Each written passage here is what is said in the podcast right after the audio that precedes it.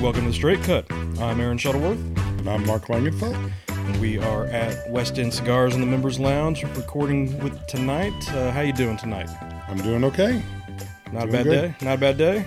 It was a rainy day here in Little Rock. Man, but wet and rainy, cold. Yeah, this is a classic Little Rock day. People say it doesn't get cold down here, but it rains and it gets a little chilly and it just cuts right to the bone. Yeah. So, although my friends up in Illinois who got a good deal of snow will probably disagree with me that it is that cold. Yeah, yeah. These are the days you want to just like be stuck in a lounge all day long, book in hand, you know, headphones on, yep, cigar in hand, but, you know. These are great indoor smoking days, yeah, because yeah, there's absolutely nothing you should be doing outside on these days. No, but, and as somebody who works outside, it sucks. I bet. I got a delivery this morning, had to beat the rain, just I bet. Raw wood and Mother Nature, they don't go hand in hand. Yeah, but, not friends. Yeah, not friends. But tonight, we're going to do kind of like a pre-Christmas episode for everybody who needs those last-minute gift ideas. We're doing a show on accessories, our favorite accessories, ones that we use and we really like. Yep. But we're also smoking one of our most favorite cigars that, yep, you know, that limited release comes out this year. We're smoking the Arturo Fuente Añejo 888. Yeah, this is the one exception because we talked about on the podcast where we talked about my favorite cigars, mm-hmm, and I claim to be a Nicaraguan fan, which yeah, I am. Yeah. This is the exception, yeah, right? Oh yeah. And yeah, this is an exception I most heartily make. You know, I go, and an exception you'll gladly break. Yes, yeah. I'll make this exception all day. This is one. You just got, I believe, 12 or 16 boxes, a bunch of boxes. Yeah, we got damn near every size. Yeah, you did. You had, we'll say 12, but you had 12 boxes. I think. Yeah. You might have 10 boxes after you saw how yeah, many boxes we have yeah, left, like yeah, 3. Yeah. I bought 2. But it's, it's an amazing cigar. We'll touch in on it, but there's yeah, a reason why it's, yeah, it's, you know, it's one of our top ones and kind of a little teaser for what's coming up. You know, we do have a top 10 list coming out. Yeah. We'll see where this lies on the list. Yeah, let's start with that. Let's start a little bit with the top 10 list, and we really love to hear from you on the top 10 list. Yeah, yeah. Please send it to the email or just post it on Facebook. Where the next podcast we'll cover that. We'll cover mm-hmm, Aaron's top 10 list, and I'll explain why he's wrong on several of them, and I'll cover mine, and he'll explain why I'm wrong on several of mine. Yeah, looking forward to that. I love talking cigars. That's a great yeah, chance yeah, to talk about that. And one of the wrinkles that we talked about last night, and I was thinking about is the new cigar of 2019, like a. Mm-hmm. Some cigar that was introduced this year yeah, that's readily available that really piqued your interest yeah, this year. Yeah. I think that would be a cool add-on to the top 10 yeah, list yeah, yeah, because it allows us to, maybe it's a cigar I haven't heard about, yeah, and maybe it's a cigar yeah, Aaron hasn't heard about, and it's a chance for us to expand our horizons, yeah, which I always love in these sort of situations. Yeah. So.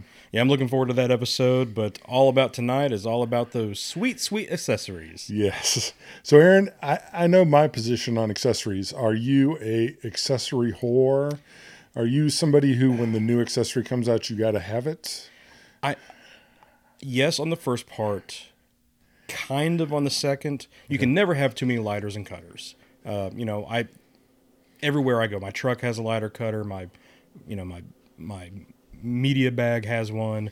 So my humidor at the shop here has one. I mean, my wife's car probably got one somewhere too. But I don't buy one right away when it comes out. If something comes out, I kind of want to see, how it performs. Yeah, how it performs first and stuff like that. Because, again, I don't need to buy it, but if it's something I want to spend it on, I do want to make sure yeah, get the feedback from other consumers, other customers, other people out there. Yeah. But yeah, I'm a big accessory guy. I'm a big recommendation guy. So yeah, I started my early on in my cigar career. I was really into accessories. I bought several humidors yeah, just because I thought I needed them. And lighters, more than cutters, were my thing, right? Yeah. And bought early on an ST DuPont and some really high-end lighters that I I didn't enjoy as much as I should have for what I paid for them. Yeah. And so then went through the middle phase of my career where I bought cigars in boxes. And with giveaways, you get these lighters, mm-hmm. you know, you get, and I now have a drawer, which my wife reminds me of. Do you really need another lighter? And for the record, you know, Paula, it was a giveaway at the shop. It's not like I bought it. I didn't buy it. Technically. She goes, you paid money, right? Because she's on to me for that. And so I'm a lot more selective on accessories. And so I bought a couple lighters. I have people who I who recommend stuff to me who I really trust because I see them use it, and I have a really selective taste. Yeah. And I've become much less fascinated with accessories. Humidors, I've won so many humidors at this shop that, to be honest with you, when I win them, I can't take them home. Well, when you win them, I can no longer buy them. So right. So we're gonna have to back up and punt on that one also. Right. So. Yeah, the last one I won was a Drew Estate at the 5-year anniversary, and it was a spectacular humidor. Man. And I debated trading it for one of the more basic ones that I had at home, but instead just sold it because I have 7 humidors, including a in-table humidor, which I store boxes in. And I think, as we discussed in my episode, I had a coolador for a long while. Yeah. And so I've tried to scale back to only a shit ton of cigars. Yeah. That's the one thing I haven't branched out yet and done is like the winador. That might be the next big one I do, but that's the one thing I haven't done. Steve and I talked about it when he took the Ashton job because I had a marine cooler which was like 155 gallons, and had just 40, 50 boxes of cigars in there. Yeah. And at that time was before I owned the shop, was always buying online and really needed to put stuff down for age because, you know, when you buy online, you just don't know. Yep. And so so I had a huge marine cooler, which I sold when we moved to Little Rock. I decided to quit buying as much online, so. So let's go through some of the things. I think we're going to talk about cutters. Mm-hmm. We're going to talk about lighters. Those are the blocking and tackling. Yeah. We're definitely going to talk about humidors, of which I have no experience recently, but I did some awesome research. Yeah. Talk about travel humidors, which is I think going to be an interesting conversation, and then the old wild card. Yeah, I got to have that wild card where we talk about different stuff that we found that is. Not necessarily fit in one of those categories, but interesting nonetheless. I think we both have pretty cool options there. Yeah, yeah. So why don't you start us off with cutters? Cutters? All right. So cutter, I really like the Xikar XI1. Yeah, that's a good choice. Can't go wrong with that one. Right. It's a basic, and it's not super expensive. No. Lifetime warranty really works. Yeah. I mean, and the one my everyday carry that I have is the Day of the Dead one, which is cool because it was a local graffiti artist in KC that was commissioned to do like a line of like 5 or 6 different ones. So I've even said it before on the show, like when we got him into the shop, like we didn't sell one because every worker at the time bought them. Yeah. And Brandon was like, all right, well, we got to get another run going, but it's... you can't go wrong with Xikar. Lifetime warranty. You know, I like the fact that even if my clumsy ass drops it, breaks it, you know, send back, get a new one.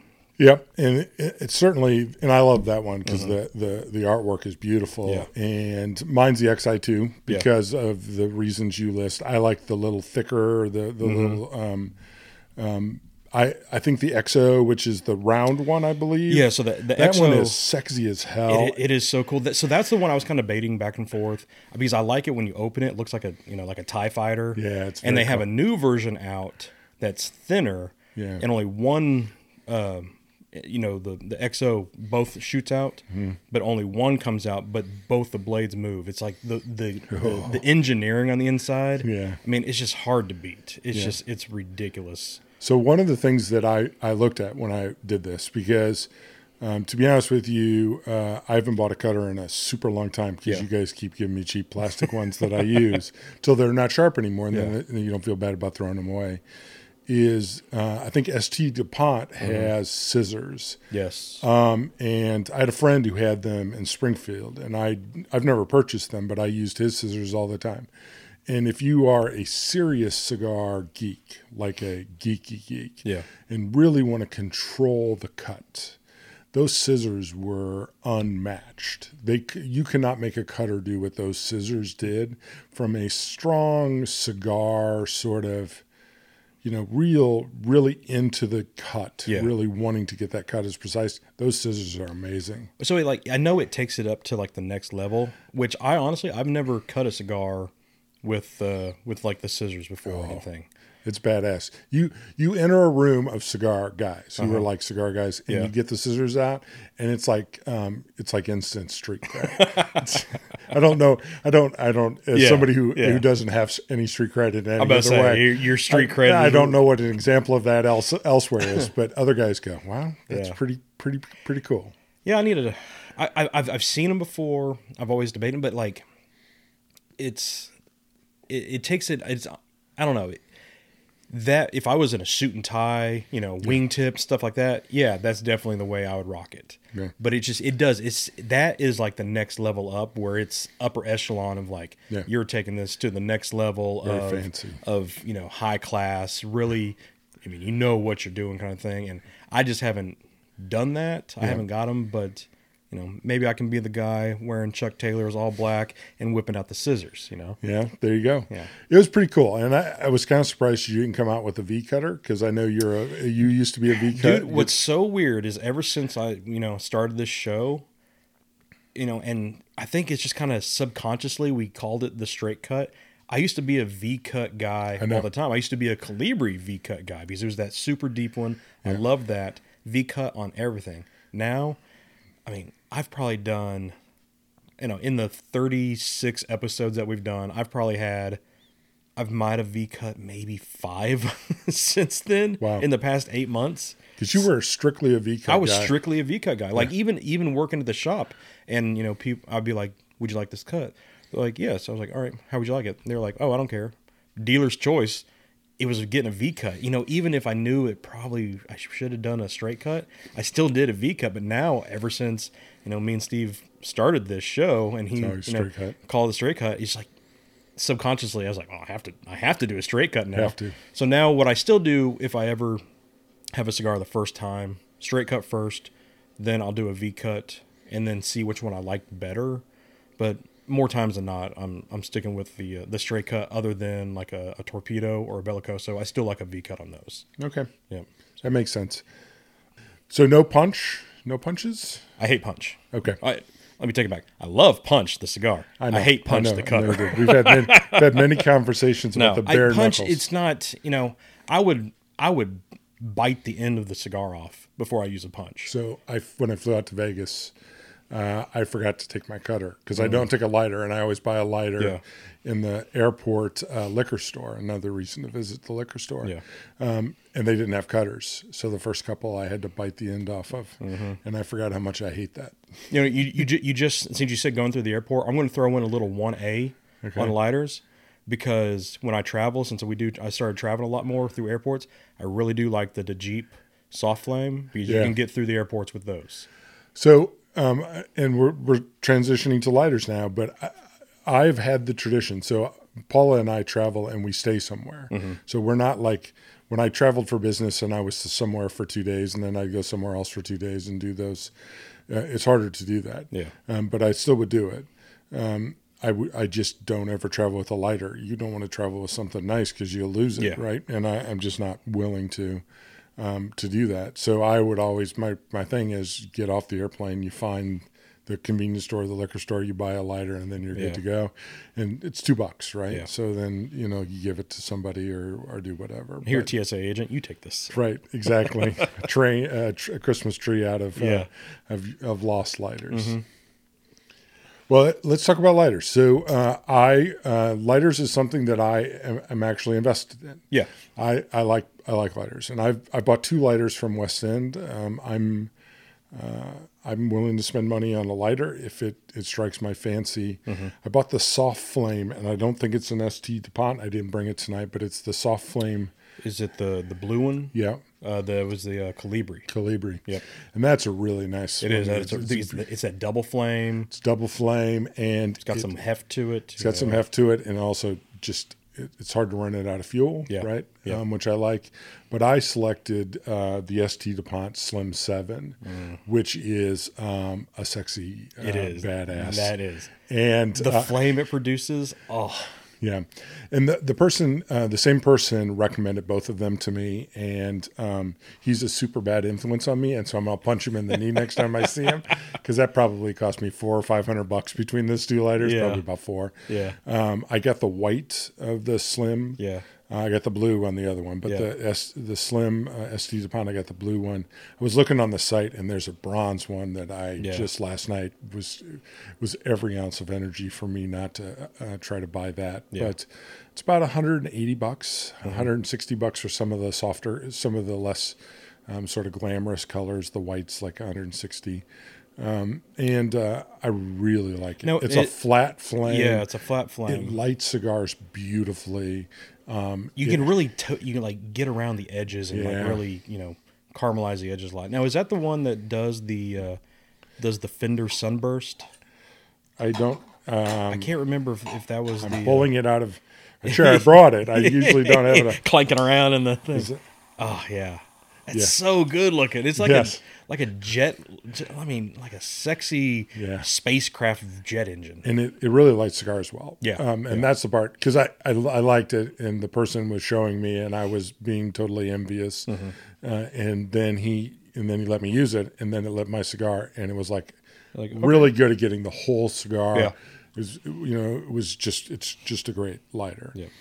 The only downside of this lighter is it's not for long trips, because it runs out of butane really quick. It's incredibly thin. It slits right in the inner pocket of my jeans. Mm-hmm.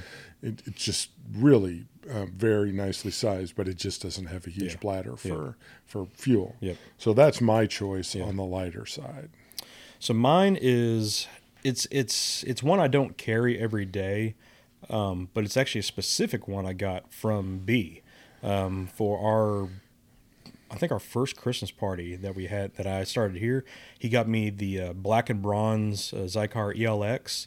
Ooh. And got it engraved with my initials and everything. Yeah. It's so nice. Like I use it at home. I don't use it here. When I'm here working or whatever, I just use one of our shop lighters. But if I'm going out, if we go out to a restaurant, if we're going out somewhere, I really like that ELX. You get that triple flame.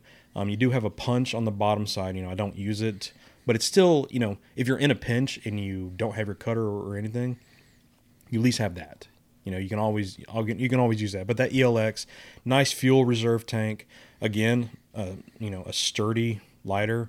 Xikar, you just can't go wrong with it. No. Plus, with that black and bronze, man, it looks really nice. Yeah. Yeah. That's. I remember that one. They do the bronze well. It's sharp. Yeah, sharp look, and it's like a brush bronze. It's not that really like bright copper kind of. It's that it's just like it's that subtle richness that you like, and then it does very well. I mean we've gotten customers just like, oh, what is that? I'm like, oh, it's an ELX, and I'm like, here, try it, and they push it, thing pops open, jet comes out, like, oh, I like that. I'm like, well, look at these colors we have here. Look at that. Right. So that's can't go wrong with that one. They do a great job. I mean, their stuff looks really sharp. Yeah. I mean, obviously that's what accessories are about. It has to catch the eye.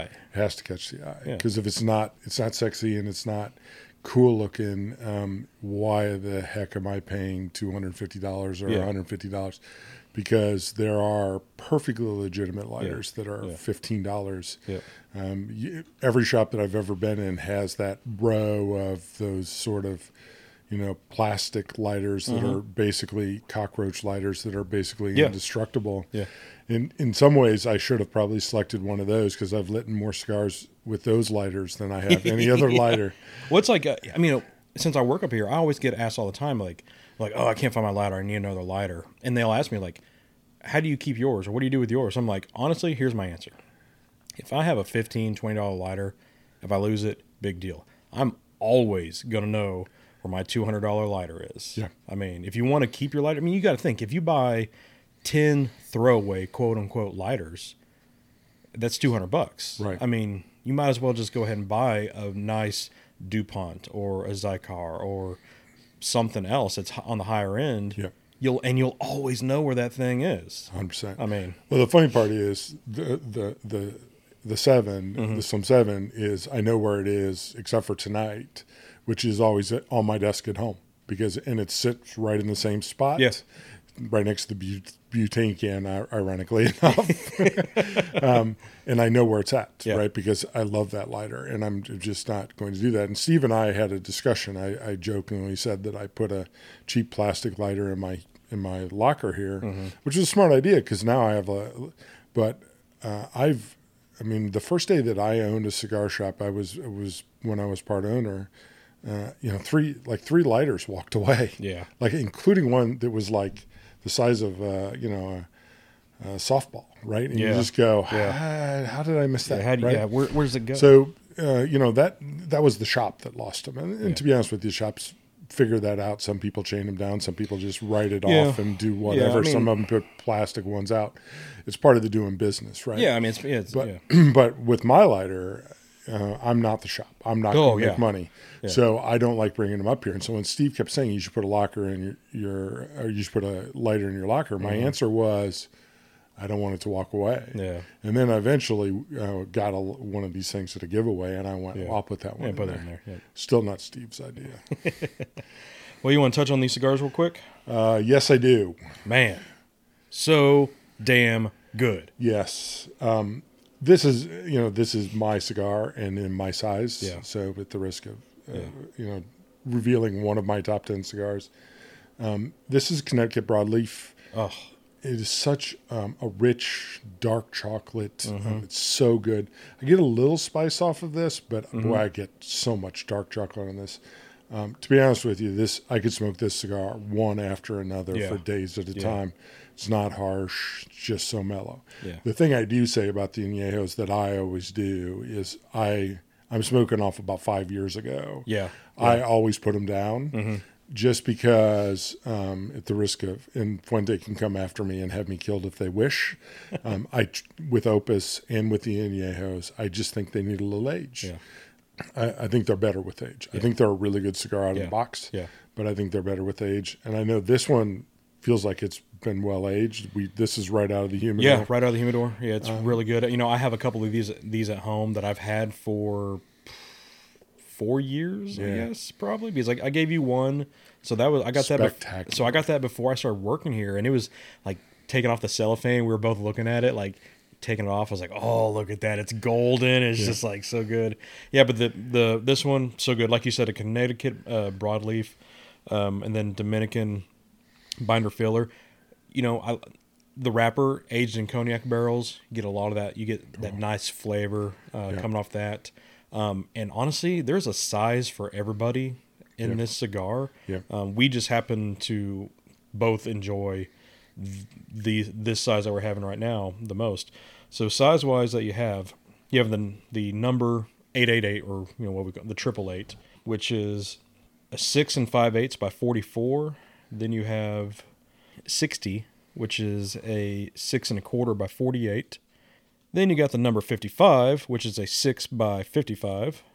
Then you got the 77 Shark, which is a 5 7/8 by 50. Then you got the number 46, which is a 5 5/8 by 46. And you got the number 50 Not Shark, which is a 5 1/4 by 50. There's a size for everybody. Size for everybody on this. I know the shark is very popular, mm-hmm. and when you like go to places that are big Fuente fan places, the Shark is always one of the most popular sizes because it's a very popular size. It's very hip size. Yeah. I like this one. Ton of wrapper flavor in this. Yeah. Just beautiful. Yeah. No. It's the flavor.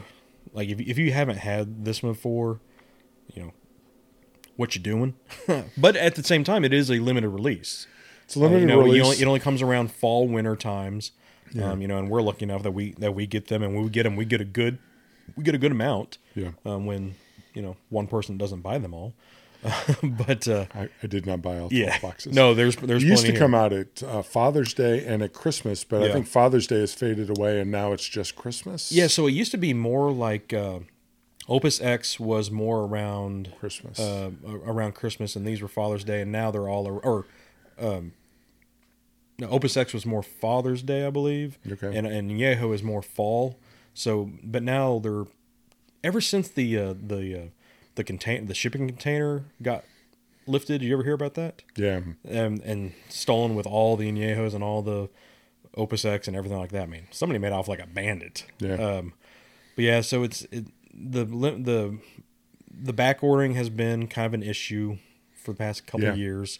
But they're getting back to what it used to be. The hurricane also caused them crop problems on this. Yeah, I was reading a story on that today. Was it the hurricane from 2 or 3 years ago? I forget which one it was. But yeah, that did some problems with it. But yeah, the Añejo, it's a fall winter release.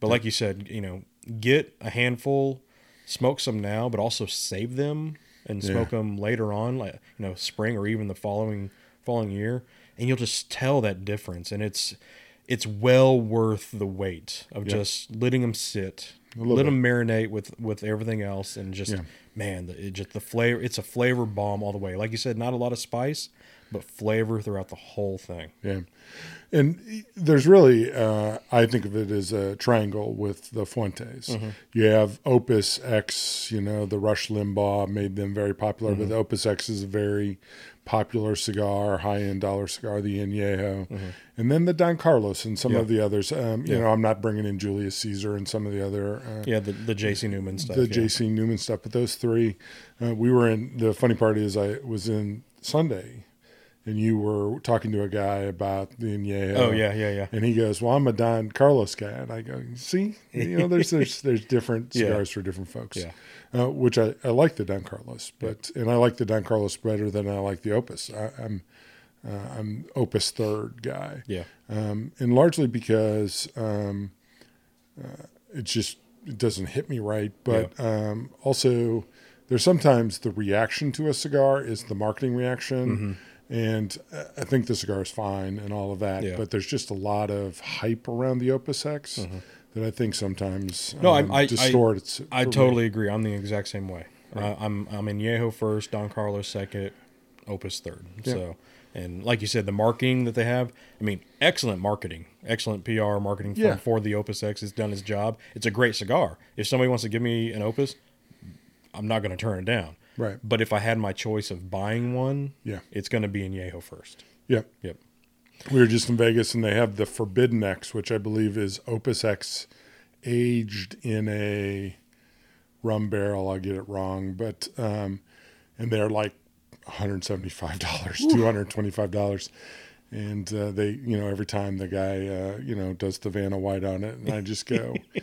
The problem is you have a unique cigar, the Casa Fuente, right next to it, and then you have the cigar right next to it, which is one of my faves, and I said, I'm just not going to pull the trigger on 225. Yeah, which you got me the Maduro Casa Fuente, and I was like, when am I going to smoke this? This is it might be shaping up to be like a Christmas smoke. That'd be nice.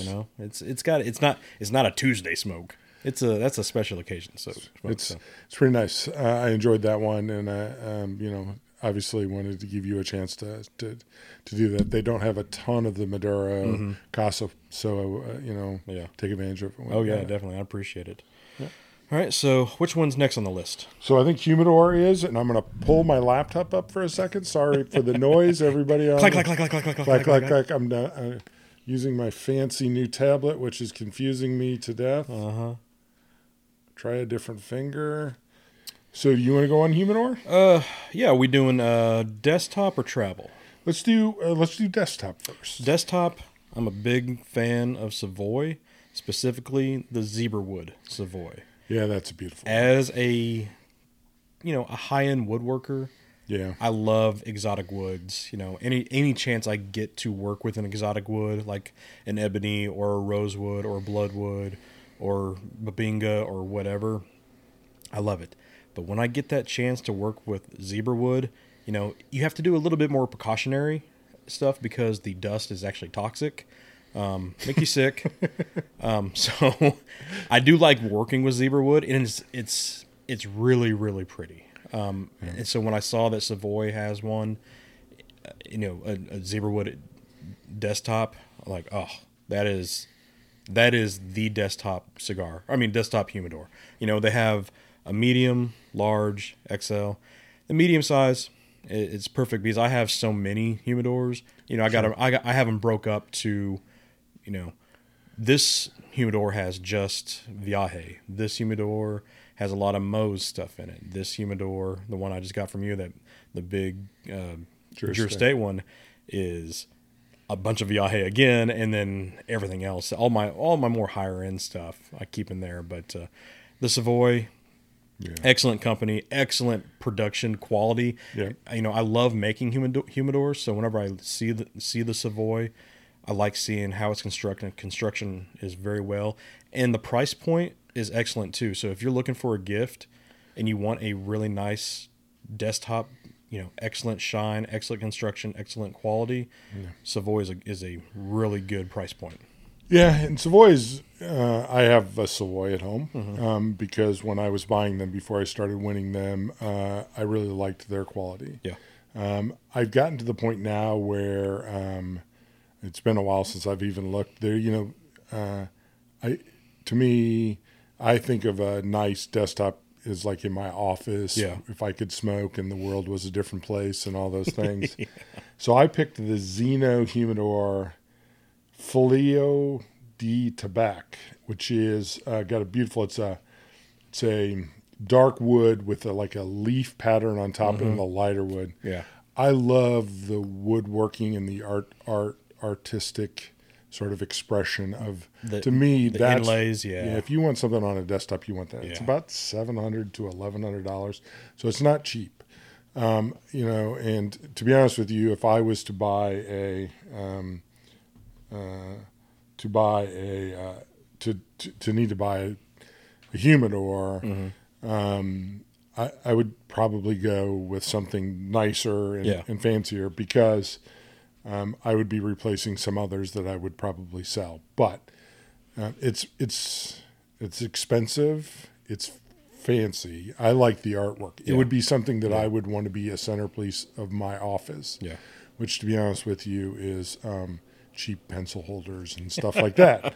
So it's probably, this is, you know, like I said, I wouldn't buy a humidor. You can't smoke in your office anyway, right? So it's not Mad Men anymore. Right. Yeah. So when I was out looking, I was looking really at the artistry. Now, the thing I do like about the humidors is they are well constructed, you know, having seen those. Yeah. To me, and this is a humidor thing for me, you have to pay for the quality construction. Yeah, yeah. Because I've thrown a couple away that were the cheap, mm-hmm, and I'm not going to say, but just got them online as part of a bundle package. A bundle package, and it's just the laminate, and mm-hmm, and when it's done well, yeah. You know, the funny part is I got a Rocky Patel humidor up here that it was just part of the box deal. Mm-hmm. And that humidor is really well constructed, yeah, and it seals beautifully, which is one of the most important parts, right? And holds the humidity exceptionally well, and so that those are the things. But that's the one I would recommend. Yeah, I mean, when people that I picked out, I don't know that I would trust your opinion much more on the humidor because you actually do that for a living. Well, and that's what, when people ask me, you know, why is this humidor $25? Why is this one $250? And I tell them, you know, you got to think of it as an investment. If you're going to put in a couple $100s worth of cigars, and you know you want to put it in the best thing possible. You, like you said, that you have this seal. The seal is the main thing. Honestly, the outside, it could look like anything, but if that seal is not, you know, if you don't hear that vacuum, you don't hear that, you just don't feel that. Yeah. it's all for naught. You could have any design on it whatsoever, but as long as that seal isn't on there, it doesn't give two shits. Right. There was a guy in Canada, I remember looking at his humidors, and they were really expensive. And I was thinking, those are really beautiful. And mm-hmm. I was thinking, I wonder how they seal. Yeah, right? Yeah. And that's where the rub is. So desktop humidors, I think your advice about seal and construction and making sure that it's, real cedar is great advice. Yep. Travel humidors. Are you a low-end travel humidor guy, a plastic humidor, or are you a fancy pants? I'm somewhere in the middle. Okay. So like I have a couple different travel humidors. I have one that's covered in band stickers and stuff like that, just because it's me. I really, with the Saints and Sinners club that we're in, we got a really nice cigar sleeve, which really isn't a travel humidor, but, it works in a pinch. If you're going to if me and Mo are going out to a nice date and we can smoke cigars on a balcony or whatever, I'm not going to take, a big travel one. That sleeve will work just fine. But the one that I really like that's on my list, is one that we're really proud to sell here. Is the Peter James cigar case. That is a sexy little... All handmade, all leather, velvet on the inside, multiple colors. You have a hard sleeve for 5 cigars, a cutter, a lighter, a pen holder. I mean, they're just absolutely stunning, beautiful. The construction on it is top-notch and is well worth what they cost, Everything handmade. It's not machine made. It's made by hand. So the care and the everything that goes into making it, as somebody who builds stuff with their hands all the time, I know what my product is worth, and I commend them for knowing what their product is worth. And it, honestly, we've sold a bunch up here. Not one complaint out of anybody. No, they're absolutely amazing cigar travel cases. So mine is, I'm going to go two different ways with this. Okay. My Vegas trip sort of tweaked this. And I believe it's the Cigar Caddy plastic ones. Uh-huh. I got a big Cigar Caddy last year for as part of Sinners and Saints. Uh-huh. Right? Saints and Sinners.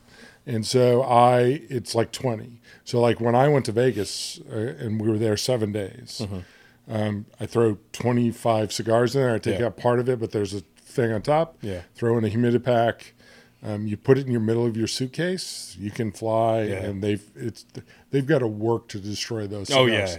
And if they do, then you just tip your hat and say, well done, baggage handler.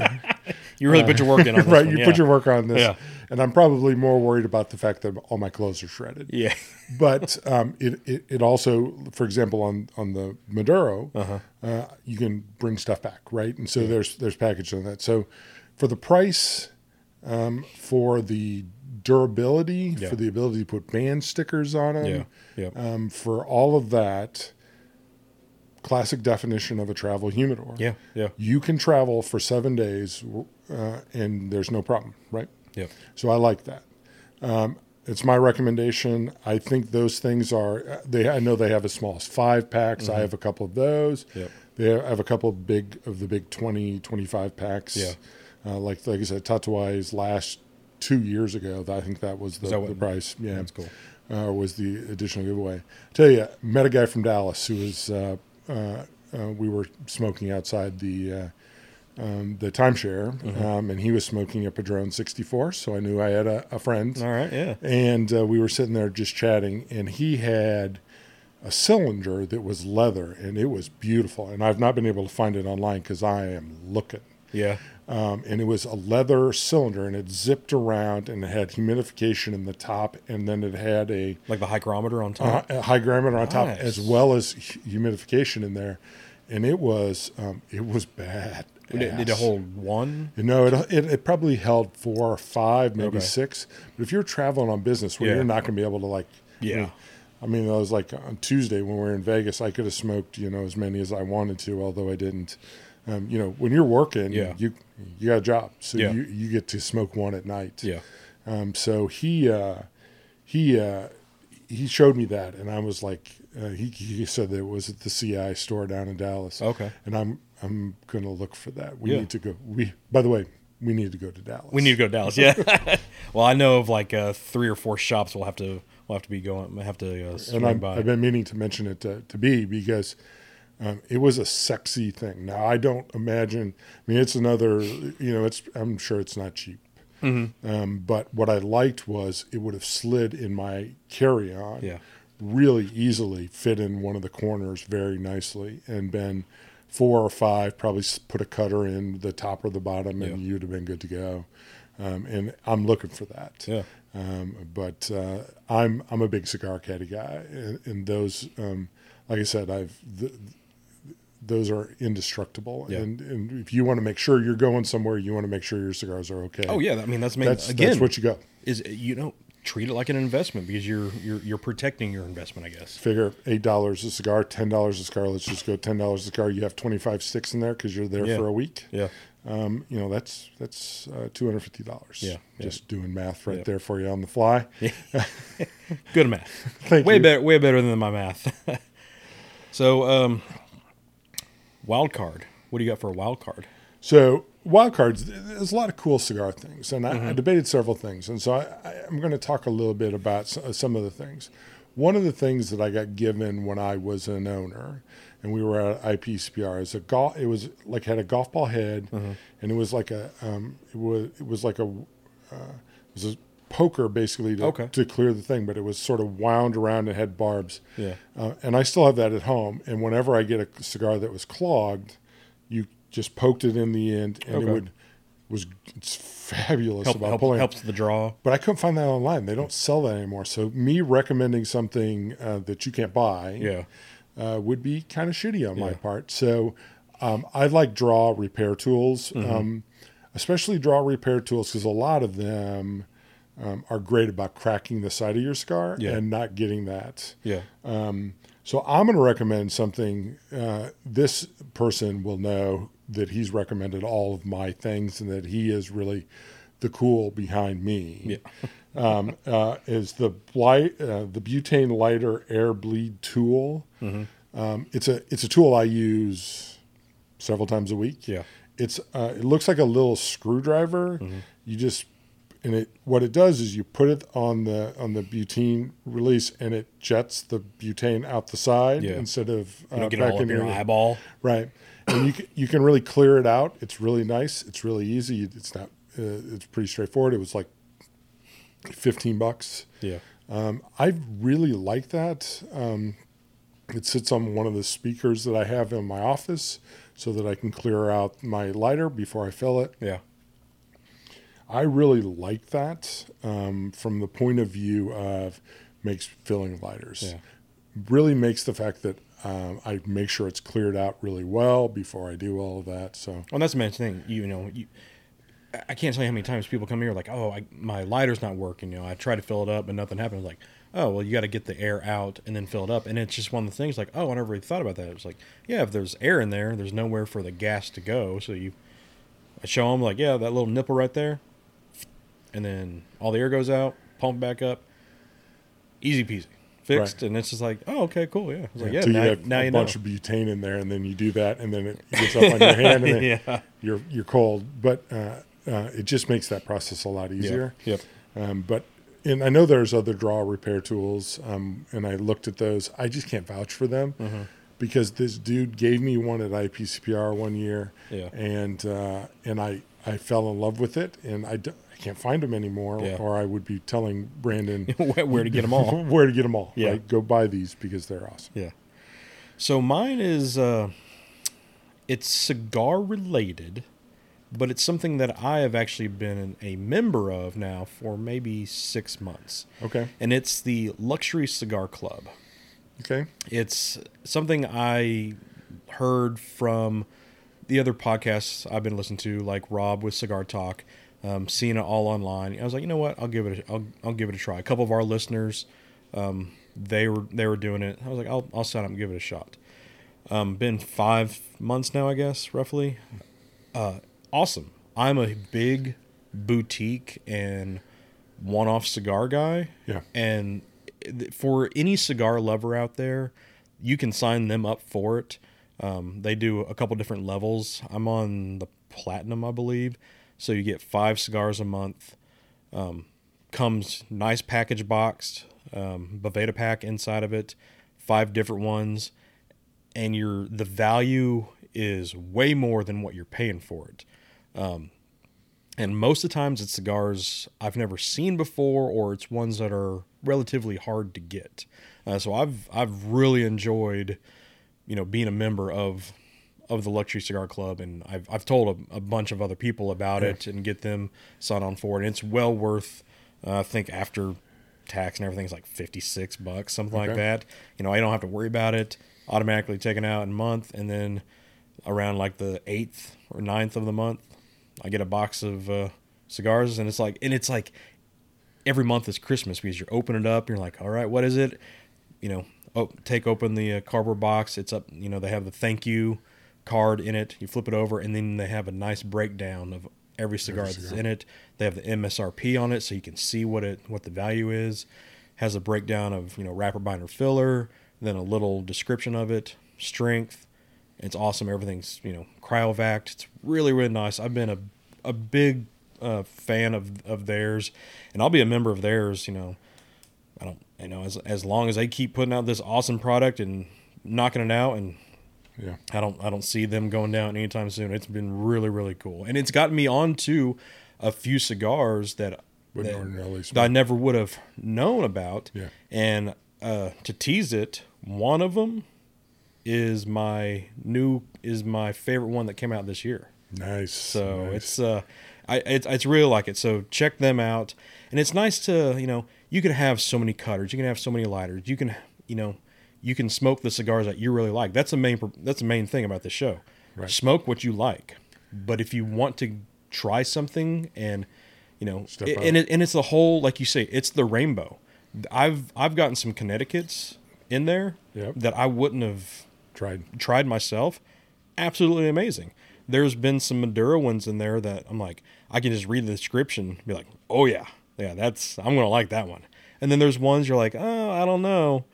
And then you smoke, you're like, holy shit. Yeah, that's pretty good. But I never would have done it, on my own. So you've never mentioned that to me. And so I'm listening. I'm obviously I was listening to Rob's podcast and was really enjoying it. And he mentioned it, and I went out and looked. And I'm tempted. I know they have two levels. It's like Premier and Elite or something. They have Diamond, which I don't know if there's any more spots available for that one. Or they have Platinum, which Platinum is the 5. Okay. And it's really good. So, I like smoke, and like I said, I like smoking the rainbow. That's a cool one. Yeah. Anytime you get some exposure to things you wouldn't ordinarily see is fun. It's one of the cool things about that thing we do, right? Mm-hmm. The cigar thing. I certainly enjoy it. Hey, I'm smoking a cigar that I've smoked 400 of. Yeah. Yeah. So I'm enjoying the heck out of it. Oh, yeah. But tomorrow, something that I haven't tried and getting some fresh, cigar in here some new cigar to me is awesome. And I'm always interested in that. Yeah. And so that's pretty cool. I think I'm going to sign up. I've got to figure out which level to get signed up. Yeah. It's a really good, I really like what they're doing. Like I said, you're getting well worth the money. Yeah. I mean, it's been, I have absolutely no complaints whatsoever. And it's whenever I see that white package in my mailbox, be like, oh yeah, there you go. And the fact that they comes, travel wise, I always let them sit anyways, just because it's cold outside or hot or wherever they ship from. But knowing that they, it's sealed properly, it has the Boveda pack inside of it, and there's cushioning. It's not just cigars in a bag thrown in there.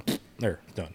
So one of the things Paula bought me, it's got to be 150 years ago, but Cigar.com has one of those, and I'm not going to disrespect what Cigar.com does because it is what it is.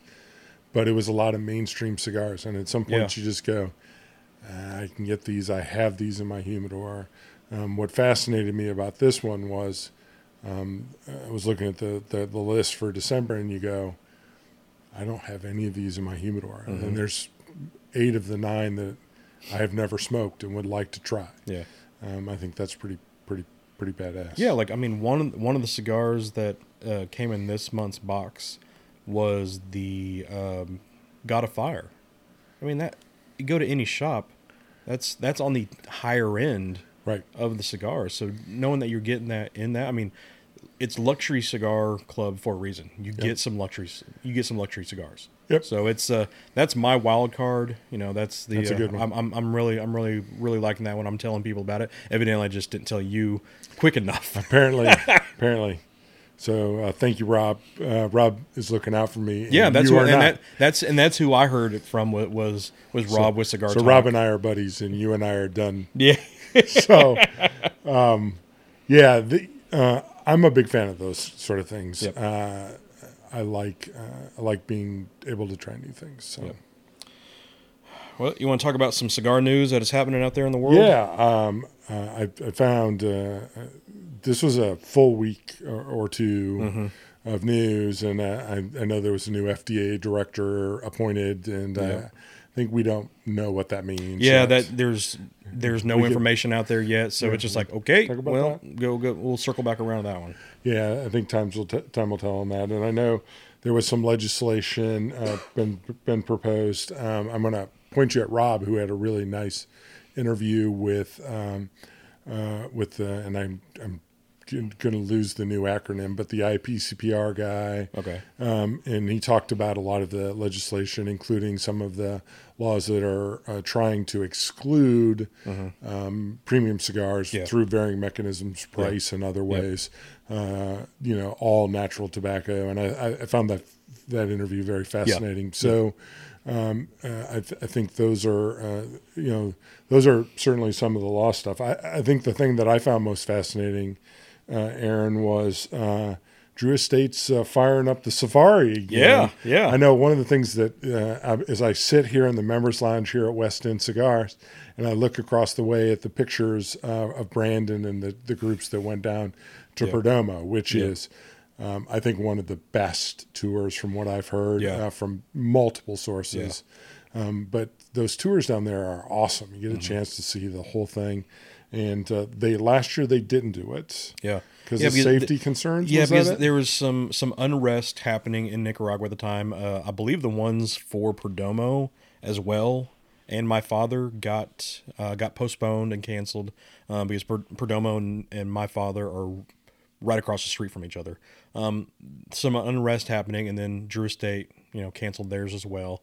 So I'm not sure if Perdomo's are kicked back up, but I would be safe to assume that since Drew Estate is starting theirs, it's going to start going down the line. But yeah, if you can get a chance to go on any one of them, definitely. Brandon and a bunch of members have gone to the Perdomo one a lot, and it's not like a vacation. You're out there working the field, working everything like that, seeing everything. But the safari, I'm glad to see that it's ramping back up. Yeah, the safari I've heard is a little more party-esque, party-ish. Yes.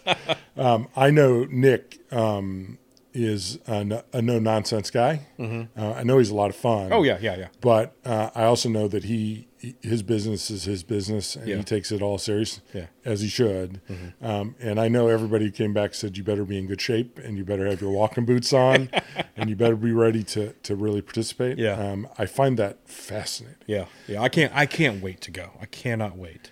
Yeah. And it's one of those things on the future that we'll definitely have to talk about. Nick is, and Drew Estate is one of those other companies that is so unique. Yeah. In what they do, that it would be fun to do both of those, right? So, I'm excited to see it. It sounds like there's 5 different dates that are already sold out. That, as you would expect, the partyish one sells pretty hard. Yeah. And Drew Estate has a universal sort of popularity across the. Well, I last night came in and smoked a 9. Yeah. Which was fabulous. And so they reach out to a lot of cigar smokers. Yeah, I mean, you got to think they have The Liga Privados. Liga, Acid. I mean, the Nicarusca. They have all the stuff. So last night we had our shop Christmas party. Yeah, and, saw that. And Doug whipped out the Year of the Pig sample box from Drew Estate. That's not what I thought you were going to say. Yeah, we didn't get that wild at the Christmas party. Yeah. No, but I was like, I've never seen this before. So it was a Year of the Pig Drew Estate box. And it was all, I mean, the packaging, oh, so amazing. It's on our Instagram page and our Facebook page. You can just look at it. So it was one longer cigar and then five, I believe, of the, feral pig size. The feral pig size. Yeah. So, and we didn't know, what cigar it was. So every cigar was different. Oh, cool. Yeah. So like Doug had the longer one, and I think it was a T9. I had the Undercrown Maduro Flying Pig, which, so good. I'm so glad I grabbed that one. And then there was a KFC pig. There was a Sungrown. There was a Shade. I mean, so it was the whole. There wasn't any duplicates. So it was pretty cool, but just the packaging that Drew Estate did on that one. And since we're a Diplomat account, we were able to get that, and that was given to us from our awesome rep, and that's how we celebrate our Christmas party. Ended that night with that, but it was pretty cool. Yeah, definitely check out the picture, and I definitely save the wrapper on those. Drew makes great cigars. And what I say next does not take away that at all, but they package. Their packaging is not, everybody thinks it's just hip. Their packaging is really tight. Mm-hmm. It is good. It is clever. Yeah. It is really well done. Mm-hmm. And I saw that box today, and I went spot on. And now that you've described what was in there, wow. Yeah, that's what we were kind of like, man, what is this? What cigars are it? Because they look like almost like little firecrackers. A little bit, and then I opened mine first, and I was like, "Oh, it's a Maduro." Yeah, so I'm excited that Drew Estate is opening the Safari back up. Like you said, 2020 is pretty much all damn booked up. Yeah. So 2021, if you want on there, get on that list. Yep. In 2021, they'll resume their full schedule, so that'll be nice. They're limited in 2020, so but it's good to see that going. Yeah. And the other story that I saw, and I'm just going to ask you about, because I know it's been in play and you probably discussed it, is the tobacco age increase in Arkansas. So it's weird. It's been kind of a pain in the ass, not too bad. So Arkansas changed tobacco sales on September 1st, I believe. Usually the September 1st or November 1st. Changed it to 21 and up. With an asterisk. That's where it gets confusing. It's 21 and up. Unless you were born, unless you're going to turn 19 in 2019. Okay. Or you turn 20 in 2020. Okay. Or you're military with a valid ID. So you're pretty much kind of like grandfathered in. But then once it hits 2021, you have to be born January 1st, 2021 to get a cigar. So that was like, or you have to be, you have to be 21 on January 1st, 2021 to get a cigar from then on out. Yeah. They did that with liquor sales in Illinois when about the time I was in high school. I wasn't quite old enough to be grandfathered in, but I remember them doing that because they didn't want somebody to be able to legally buy beer one day and then the next day not be able to legally buy beer. And I understand the clever. We don't want men and our brave men and women to be able to go across the world and fight for our country and yet not be able to buy cigars. I mean, it's always a catch-22. Yeah. And so I know Arkansas. I know this is a coming wave of discussion about age of majority. Well, after my travels, I was kind of surprised that we're kind of, surprised since it's Arkansas, we're kind of behind on stuff because Kansas City or Missouri, is already 21. Yeah. I believe Texas is. I think Illinois is as well. California is. I mean, those are all the states I travel to. I don't know if Tennessee is yet because I was just in Memphis. But yeah, it's just it's going to be 21 across the board. I think there's even federal legislation to push it to 2021 or to be 21. You know, you can fall in either way. Yeah. But, you know, being in a city, like I've said before in the store when, you know, we first heard about this, you know, we have Little Rock Catholic here.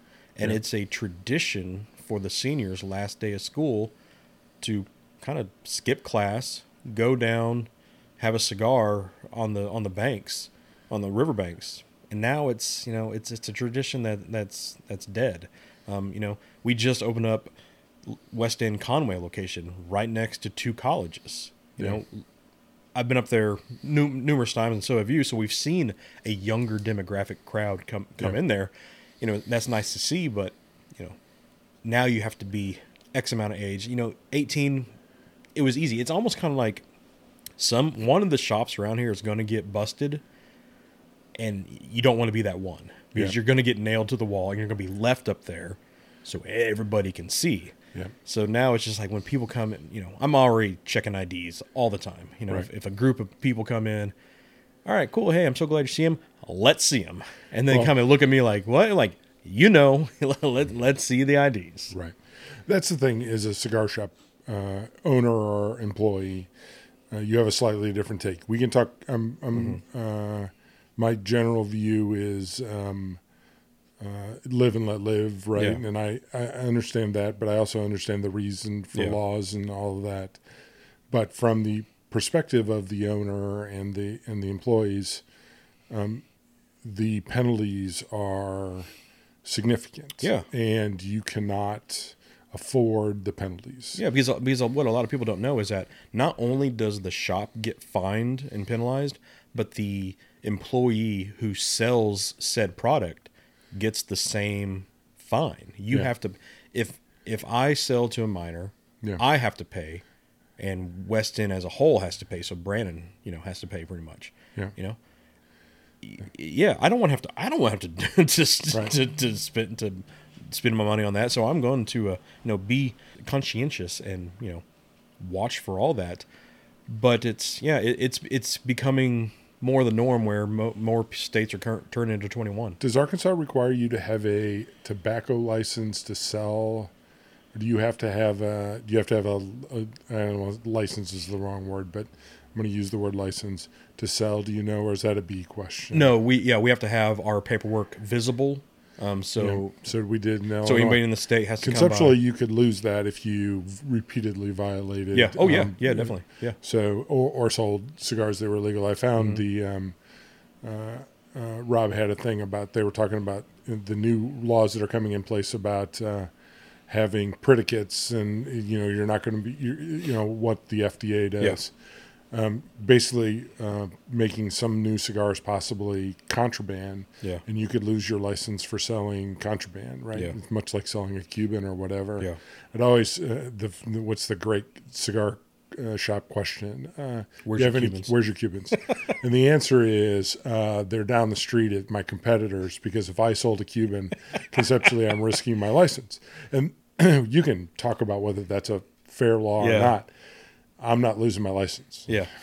Whenever I get that question, they're like, "Oh, where are you Cubans?" I always say, 90 miles south of Miami. Yeah, exactly right. Yeah, I'm not a politics person. Yeah. But my point is, I'm not going to lose my license. Yep. I've spent too much money and time keeping things going. Again, like everything else, cigars happen to be lumped in. Yeah. Because we've talked about before, minors aren't coming to buy the $30 Don Carlos. Yep. They're trying to get the White Owl, whatever, the vape. Yeah. We're just lumped in.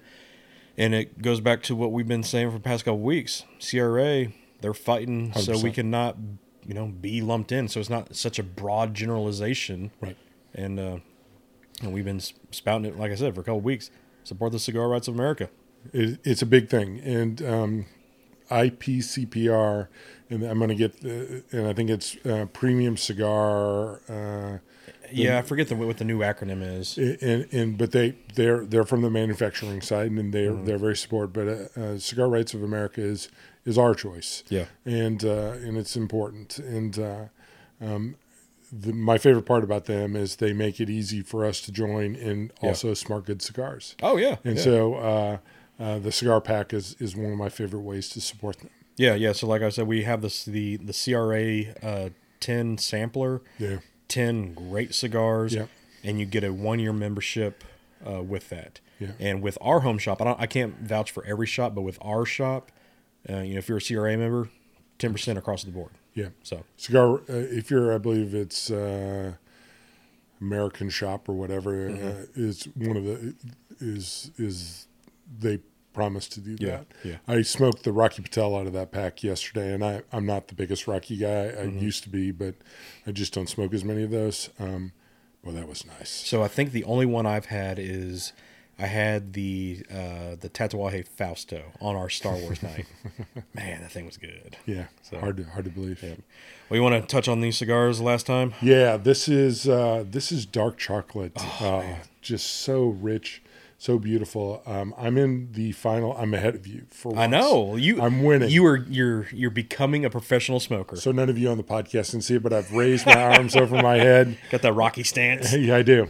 Adrian. I think we've alluded to it a couple times that I've been a slow smoker on the podcast. This is just besides the great flavors. Burns beautifully. It's just a remarkable. This size in particular is just a really nice cigar. Yeah, if you're a fan of smaller gauge cigars, if you really like Lanceros, this 888 here, the flavor that comes off of it, you just get so much of that Connecticut broadleaf wrapper.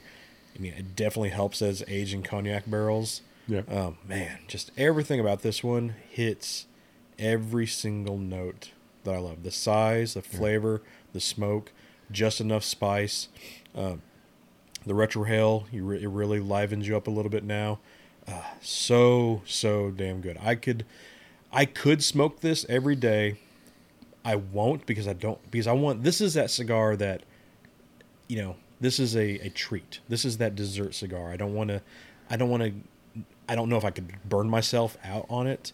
I would love to try, but I don't think it's possible. But it is. It's one of those. Yeah. I love that this is such a limited release. It only comes out one time a year. Yeah. It just gives you something to look forward to. Yep. And especially with it coming out Christmas time, you got people coming in, buying gifts. That's why we wanted to do the show was, you need that last second item. Boom. You got this cigar. You got all these accessories that you come get them. Yep. Yeah. It also has a beautiful white ash. When we're out in Vegas, actually. I have a beautiful white ash. You do. I wanted to comment on that. Was sitting with the gentleman from Dallas, and there was a weed convention at the same time. Mm. And there was a young lady who sat down who was extremely hyper, and she was a hemp farmer. Hyper. She claimed she was not. And the gentleman from Dallas gave her a cigar, and she smoked it. We sat down and talked, and she talked about the reason you get that beautiful white ash is things are properly fertilized and grown. And she said that's a sign of a well-grown crop. It says, and you see that on this. This is a beautiful white ash. Yeah. And she, as somebody who grows hemp for a living, she sat there for an hour, and it's funny. This is what cigars do. It's a guy who's an IT consultant from Dallas. It's a guy who's a healthcare project manager for Little Rock and a hemp farmer from Bend, Oregon, talking about growing hemp and all of that, but also talking about fertilizer. Yeah. And you got to think, hemp and tobacco, it's still botany of some sort. So, I can definitely see. She would always say something really scientific and very complex, and she would say, you know what I mean? And then we would both say, you probably need to simplify it. Give me layman's terms. Right. And then the gentleman's friend came, and then they started talking security, LDAP and all of that stuff. And she goes, I don't understand a word. And I said, this is where you're supposed to say, can you simplify that for me? And she said, I just don't care. I said, says the hemp farmer. Yeah. Yep. She was really nice. It's, you know, it's funny. It's one of the things, I love the long-term relationships. You and I have like a 5-year relationship, but I sat for an hour with this woman and had just a delightful conversation with the gentleman from Dallas and the young lady from Bend, Oregon, and we just sat for an hour and laughed and talked and learned from each other. And it was, to me, exactly what cigars are in that community. Sometimes it's long-term relationships. Sometimes it's just drive-by, and you get to meet somebody new and really enjoy them. Yeah. Well, it's like I said, you know, no matter what you do outside these walls in here, we're all cigar smokers. All cigar smokers. Yeah, it doesn't matter, you know, religion, race, creed, whatever outside these doors. In here, we all have at least one commonality, and that's what brings this whole community together. I mean, it's just, you know, it's. I've been part of tons of other communities.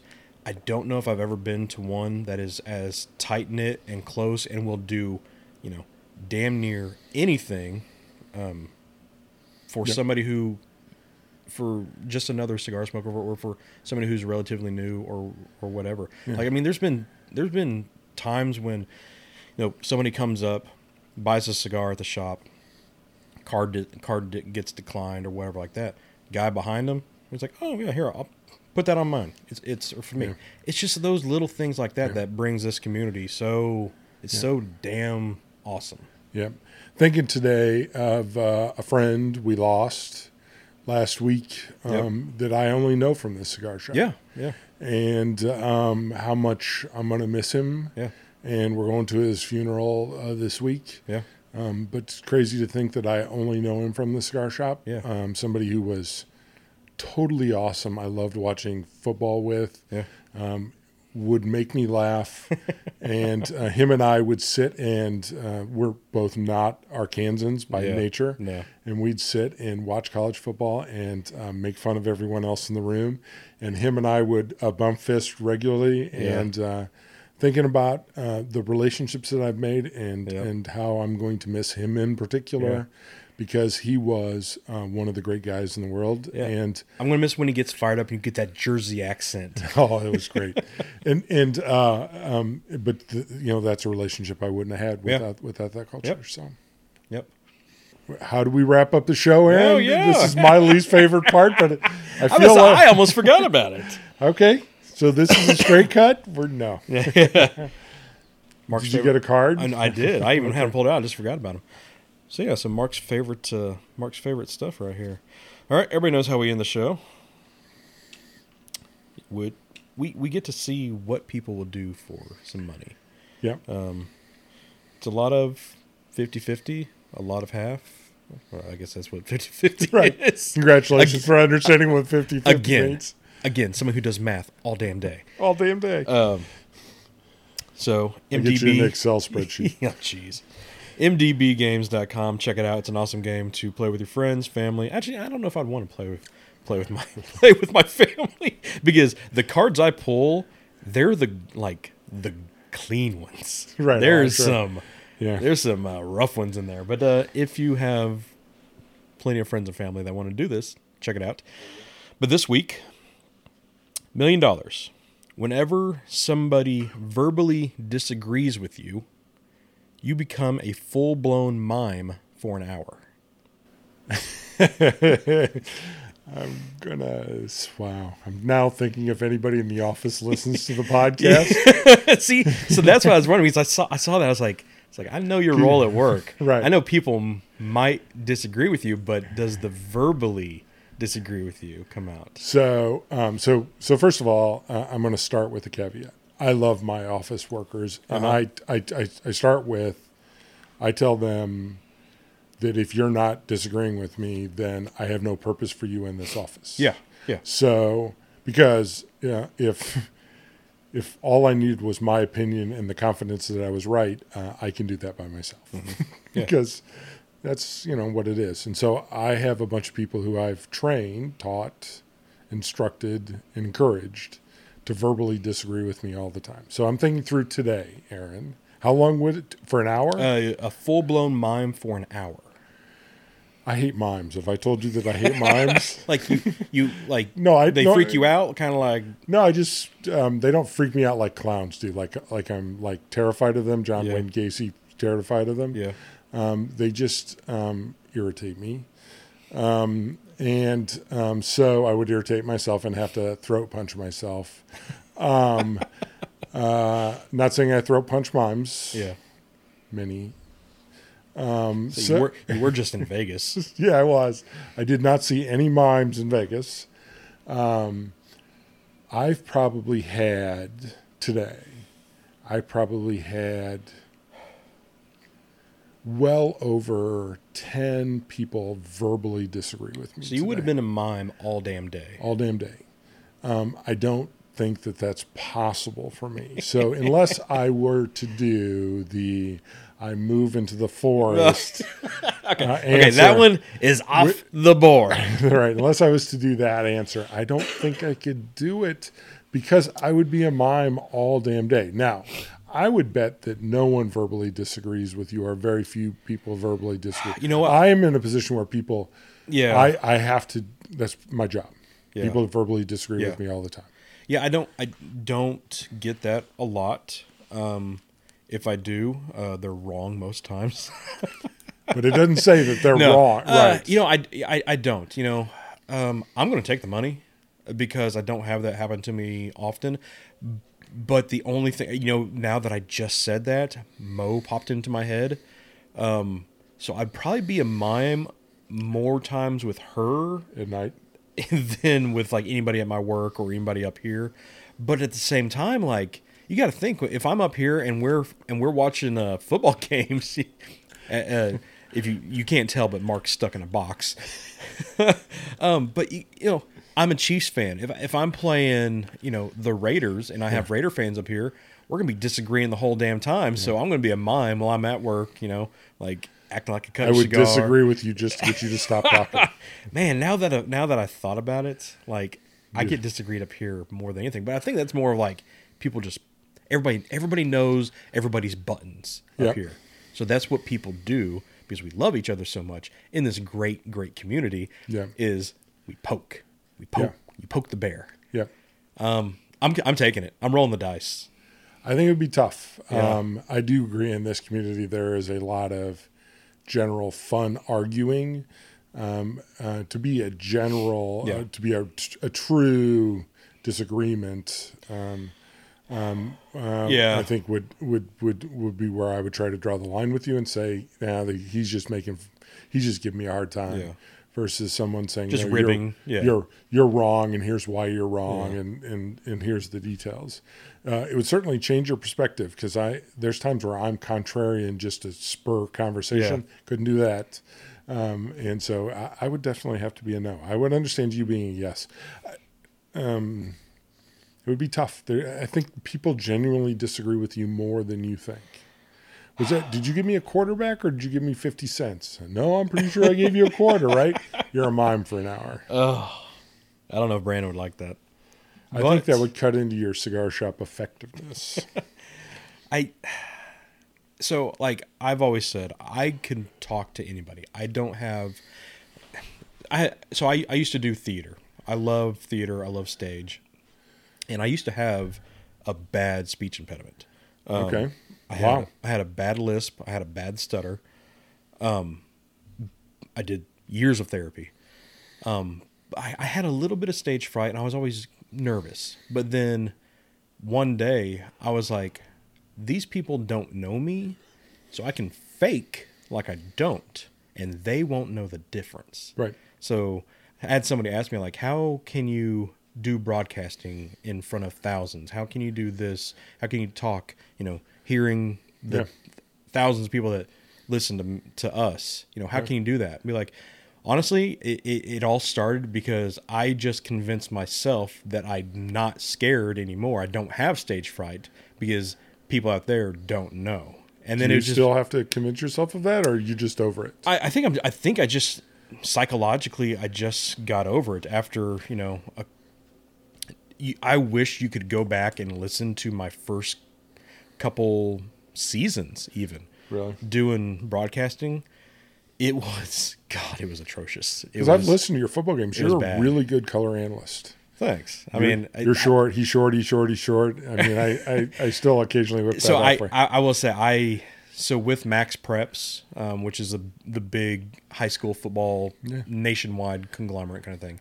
I guess maybe 3-4 years ago, one of the play that me and my partner Rob did made call of the week. Wow! And it was like, I was like, oh my God, like. Yeah. It was crazy, and I overmodulized the sound. The producer was yelling in my ear, like, you know, you're too loud. I didn't care. I mean, I don't even remember the play happened. It was, you know, evidently it was good.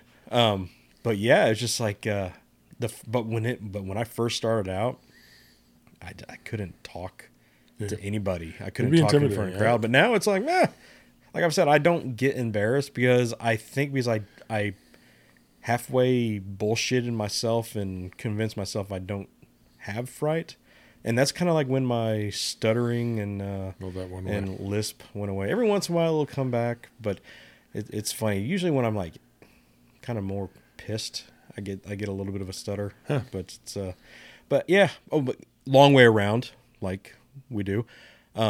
If I had to become a mind, I didn't have to talk to anybody. I could totally do that because if I didn't have to talk to anybody, be okay. I could go, like, seriously, like before me and Mo were together and we lived together and I worked from home, and before I worked here, I would never leave my house unless to go to the store or whatever. There was times where I probably didn't say a word for like 3 days, and it didn't bother me, you know. So I can live that mime life other than the makeup. Yeah. So aside from the makeup, how are your I'm trapped in a box skills and pushing against the wind? I can do it pretty well, I think. Because that's part of the mime life. Yeah. I don't want to scare people though. I mean, I'm already kind of scary looking. You are kind of scary looking. I'm a little frightened. Mimes, you either love them or hate them. I mean, it's like clowns. Yeah. Wait, I mean, in retrospect, a mime is a clown. I'm not a big physical comedy guy, so mimes are part of that. And that's why clowns are. I love Bozo the Clown and grew up on Bozo the Clown out of WGN in Chicago. Yeah. I know there's Bozo the Clown in Little Rock, and there's Bozo the Clown. Yeah. But I remember that being very enjoyable. But this is where I grew up. John Wayne Gacy, clown, clown. Yeah. There's just a lot of negative clowns. So. Yeah, I'm not a clown person, but I'll roll the dice. Take it. Okay. I'll take it. Yeah. Somebody. So we want to hear from you whether you would take it or not. Yep. I'd love to hear from you about your favorite accessories. Yep. Try to talk me into spending some money would be great. Yeah. For everybody except for Brandon. Brandon obviously has a unique perspective, but love to hear from your accessories. Yep. And coming up in a couple weeks is our year-end review, our top 10 list. Yep. We've already got some in. We need more. We want a listener top 10 list. We're going to compile the listeners top 10, see what crosses over, do a tally, see what comes up number one. We're going to have my list. We'll have your list. We'll have a West End list. We'll have, guests who we had on. It's going to be, if you want to talk about cigars, we're going to cigars that whole episode. Right. So. We always say we're 40% cigars, 60% bullshit. It's going to be 100% cigars that day, yeah. It'll be a lot of cigars that day. So looking forward to it. And don't forget the wild card, which is the new cigar introduced in 2019, which is doesn't have to be on your top 10 list, but there's just one that's new this year that's really... the one that really piqued your interest and you can't wait to get more of that came out this year. So want to hear from you, thestraightcutpodcast@gmail.com, The Straight Cut on Instagram, same thing with Facebook, and we're also here at West End Cigars... All the time. Yep. So yesterday ran into a couple podcast listeners, Kurt and a couple others yesterday, and that's always cool. I love hearing and meeting you guys and talking to you all in person as well as obviously the conversation we have here on the podcast. Yep. Also, I got some new stickers made. If you want one, reach out to us. Drop us your address. I'll get some mailed off to you. Awesome. So, all right. Well, we will see you next week. Be the good. Later.